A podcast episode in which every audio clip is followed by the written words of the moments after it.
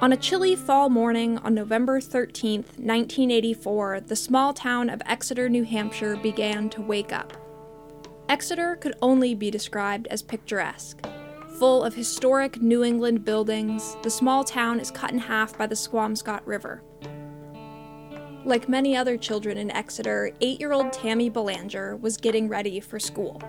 She woke up, she put on a purple sweater and a tan jacket with blue sleeves and a pair of corduroy pants. She ate her breakfast.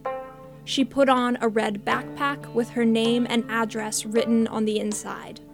And at around 8 a.m., she set off on her roughly one mile walk to her elementary school. This had been her routine for nearly two years. However, something about today was different. Tammy would never arrive to her third grade classroom.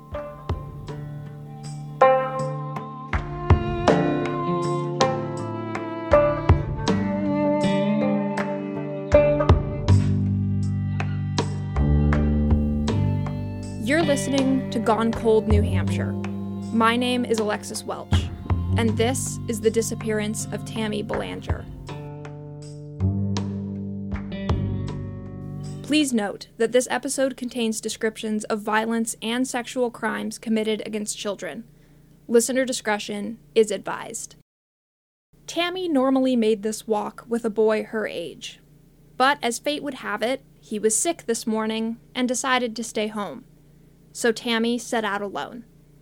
As it was the 80s, an eight year old walking to school alone was not unusual. She had been doing this route since the first grade. She knew it by heart. As she walked, a neighbor, Betty Blanchette, glanced up while eating her breakfast, just in time to watch the third grader look both ways for cars and skip across Court Street. She saw Tammy cross this street almost every day. But this morning was different. Miss Blanchette would be the last person to see Tammy.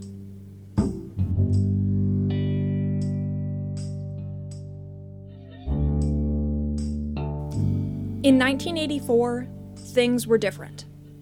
If a third grader doesn't show up to school today, the parents are immediately called. It's an issue of safety. However, this was not the policy, so when Tammy didn't show up to her elementary school on Lincoln Street, no concerns were raised. After all, what could possibly happen to a little girl in a small town of just over 12,000? So the school day progressed.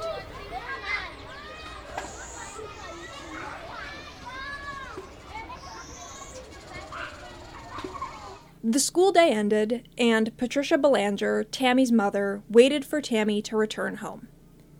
By 3:30, Tammy still wasn't there. The worried mother called the school hoping that her third grader had just stayed behind. And it was during this phone call that Tammy's mother received the shocking news that not only was Tammy not at school, the third grader had never shown up. This was incredibly out of character for Tammy.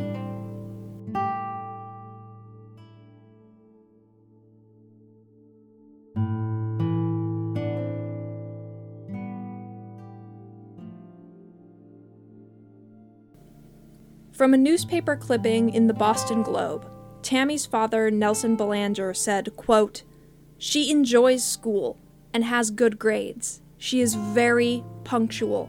She gets up early and has breakfast and goes to school right when she should at 8. End quote. There was no chance Tammy had decided to just skip that day. She loved school. Something had to have prevented her from getting to her class. Tammy's mother immediately called the police. By this point, Tammy had been officially missing for at least seven hours. Remember, her neighbor was the last person to see her at around 8 a.m. And as it was November in New Hampshire, the sun had already begun to set. The initial worry was that she got lost, and with dropping temperatures, it was critical that Tammy was found, and fast. But it was very unlikely that Tammy had just gotten lost. She had been walking this route for two years. So abduction became the most probable explanation. A family abduction was quickly ruled out. Tammy had a good relationship with her family. Because of this fact, the police quickly realized that Tammy was probably abducted by a stranger. This would bring in a large amount of manpower and would spur a multi day search for the missing girl. Covering roughly eight square miles, volunteers searched on foot through the woods with the help of bloodhounds. Police searched via helicopter and boat. The Coast Guard drug rivers, and divers searched the flooded quarry in Exeter. And still, there was no sign of Tammy. I spoke with Benjamin Agati of the New Hampshire Cold Case Unit to get more information on the search. Um, she was there was a large investigation that was done and a search for her that uh, I know carried not only throughout Rockingham County uh, but also bled over the border into northern Massachusetts and into uh, southern Maine. Uh, so it was a pretty extensive search that was done for her. This disappearance would bring in police from multiple towns, the fire department, volunteers, and the Coast Guard, as well as the FBI. This long and thorough search brought up no evidence. It was as though Tammy disappeared out of thin air. Tammy's school picture was quickly circulated throughout New England in the hopes that someone had seen her. The picture shows a sweet, smiling little girl her brunette hair is cut into thick, straight across bangs. She has an unmistakable lazy eye and a mole on her left cheek.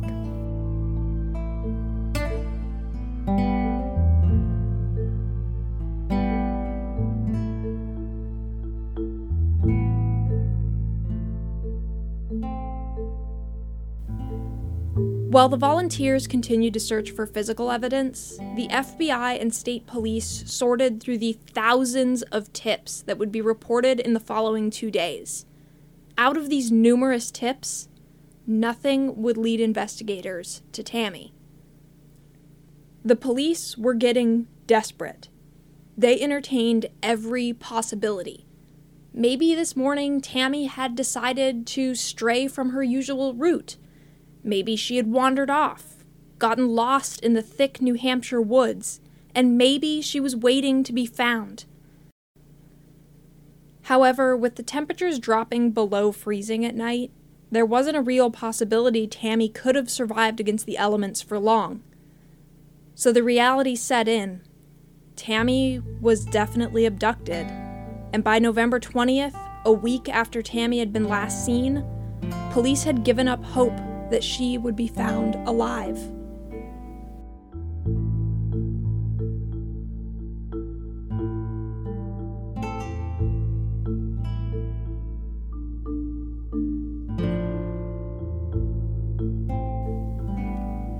It felt as though every lead had been exhausted, and still there was no trace of Tammy. As I said earlier, family abduction was almost completely out of the picture, so the police began to look into anyone in the area that could have taken Tammy. Enter Victor Winetti.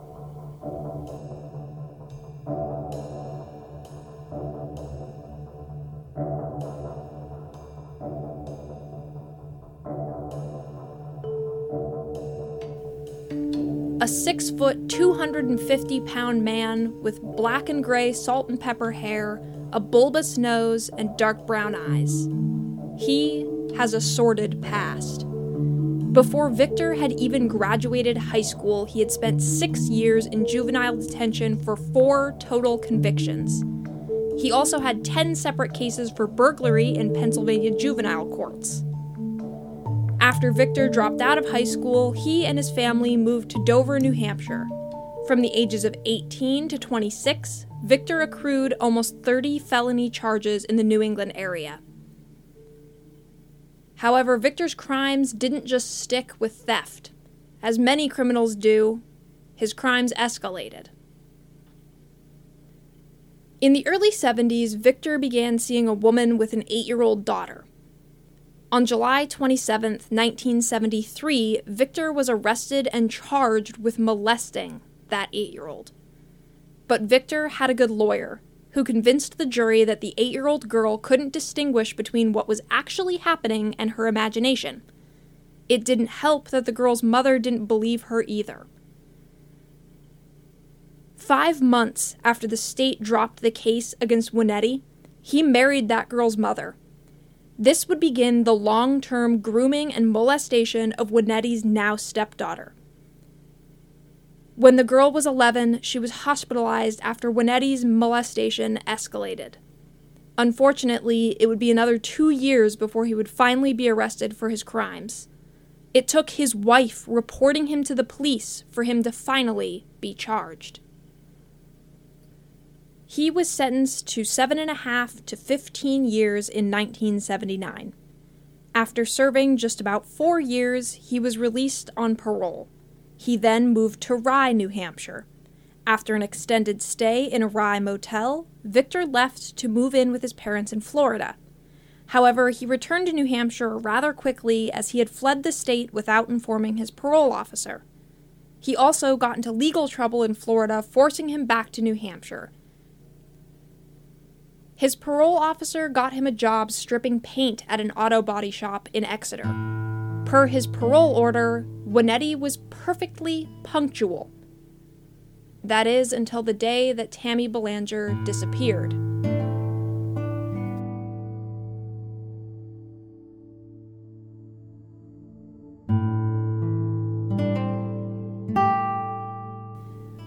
Winetti's auto body job just so happened to be on the same route that Tammy took nearly every day on her walk to school. So there is a very good chance Winetti had seen Tammy prior to the 13th. On that day, Winetti was supposed to be at work at 7 a.m. He didn't show. He ended up calling out of work at around noon that day. Two days after Tammy disappeared, Winetti's parole officer called the Exeter Police Department to inform them that Winetti was, in fact, a convicted child rapist, and he was living in Exeter. I spoke with Rhonda Randall, one of the creators of Oak Hill Research, to get more information. the reason he became a person of interest within three days of Tammy Belanger's disappearance was that um, his car, you know, was seen in the area. He had missed a day of work, which he hadn't missed because, you know, part of his parole uh, conditions were that he, you know, stay employed and that kind of thing. And, and he had missed a day of work the day she went missing, and he'd asked his uh, the, person at the hotel to vouch for him, or maybe it was at his work, being his car being there all day. Um, so there were things right away that, um, you know, brought him to their attention. Um, and the fact that he had, you know, had this conviction on a 13 year old, um, you know, was also a factor. To say that I was surprised that a violent, convicted sex offender could live in this sleepy town without a soul knowing is an understatement. However, it wasn't law in New Hampshire at the time for a sex offender to be reported to local authorities or to other citizens. I noticed that the town wasn't really notified of his status as a sex offender. Can you speak on that at all? Well, yes. Apparently, it wasn't until after Tammy Belanger went missing that his parole officer um, notified the police there um, that he um, you know was working in town, and that's one of the you know main criticisms that some people have with this case is the delays that happened because you know it was two days after she went missing that um, you know the parole officer notified the police. It was six days after she went missing that um, the FBI searched his car um, and went to the body shop. And it wasn't until two weeks after she went missing that his room at the motel or whatever was searched. So there was just these you know, really big delays in time that probably allowed him plenty of time once he knew he was on the radar um, to dispose of, of evidence. Although he certainly also kept some evidence, it seems almost like he wanted to taunt the police. But can you tell me about that a little bit? And this is all just, you know, from the news. I don't have personal knowledge of any of this, but um, you know, in his trunk, they found a chainsaw, which kind of doesn't bode well for what may have happened to her. Stolen items, piece of carpet, maybe he rolled her up in that. Um, uh, sex toy, um, and then it, his his uh, at the motel where he stayed, they found a whole bunch of clippings of newspaper pictures and things of girls who are about 10 years old, um, including some of um, Brooke Shields, strangely enough, um, a scrapbook about of her pictures, um, at, you know, magazine ads of children wearing underwear. Um, if Victor had committed this crime, he had ample time to cover up any evidence of Tammy.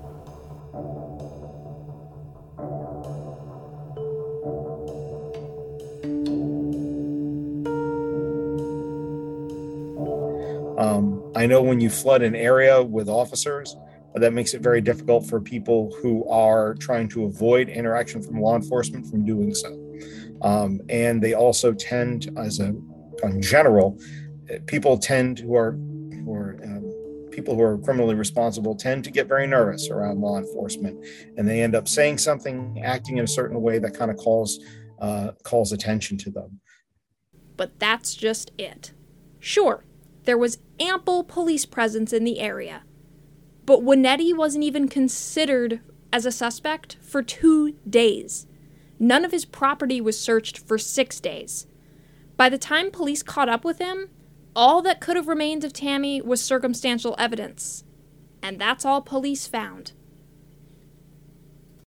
I think they say that in about 85% of cold cases, I've heard the statistic that they know very well who did it. They just don't have the evidence to bring forward a conviction. And I think that must be very frustrating for the police to know that these predators are out there and so forth. But you can't just have circumstantial evidence convict someone or you're or you're going to get your uh, you're not going to get a conviction and then the person can never be tried again when real evidence comes in so so Winetti wasn't arrested and Tammy's case went cold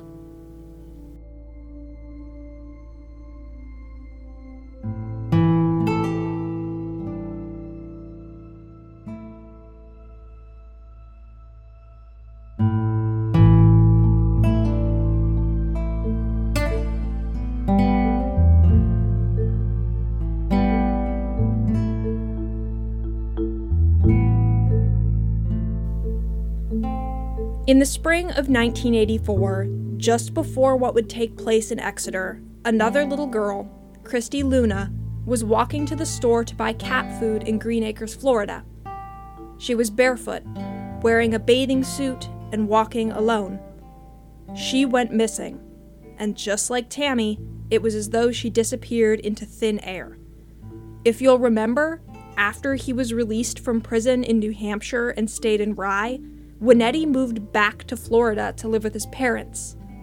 He lived nearby at the time. And just like with Tammy's case, he was investigated, but only circumstantial evidence was ever found. So he's been looked at as, you know, kind of a lead suspect in both of those cases. And he was later in 1992, he was convicted of uh, burglary and indecent exposure because he um, the police had him under surveillance at that time, and, and they found him looking a whole bunch of times over a period of about a month in the windows of young girls. Victor Winetti was sentenced to 75 years as a habitual offender. While serving out his sentence, he reportedly confessed to other inmates that he had abducted, raped, and murdered both Belanger and Luna. These confessions cannot convict Winetti. He was released from prison and died eight months later in 2012. Because of this, we may not ever know what happened to Tammy Belanger.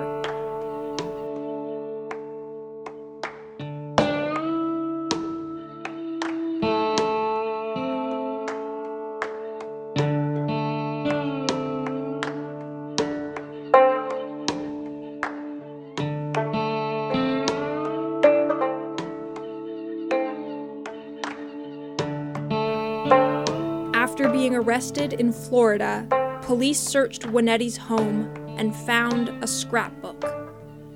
It contained a published photo of Tammy Belanger, whom he claimed to have never known.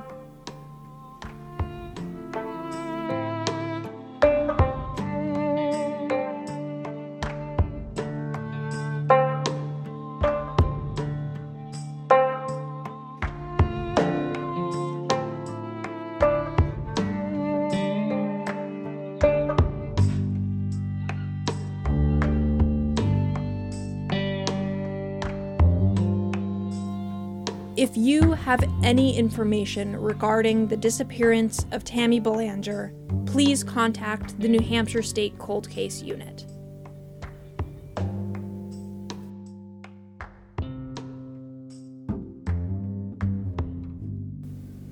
Thank you to the New Hampshire Cold Case Unit and Rhonda Randall for contributing information to this story. Music in this episode was provided by Blue Dot Sessions. Sound effects were provided by freesound.org. On the next episode of Gone Cold New Hampshire, the case of Chris Bird, a 25 year old teacher who disappeared on July 29, 1984, last seen in Windham, New Hampshire. His vehicle was found abandoned at the Haverhill Mall. With the only possible man connected to the case dead, it leaves the question what happened to Chris Bird?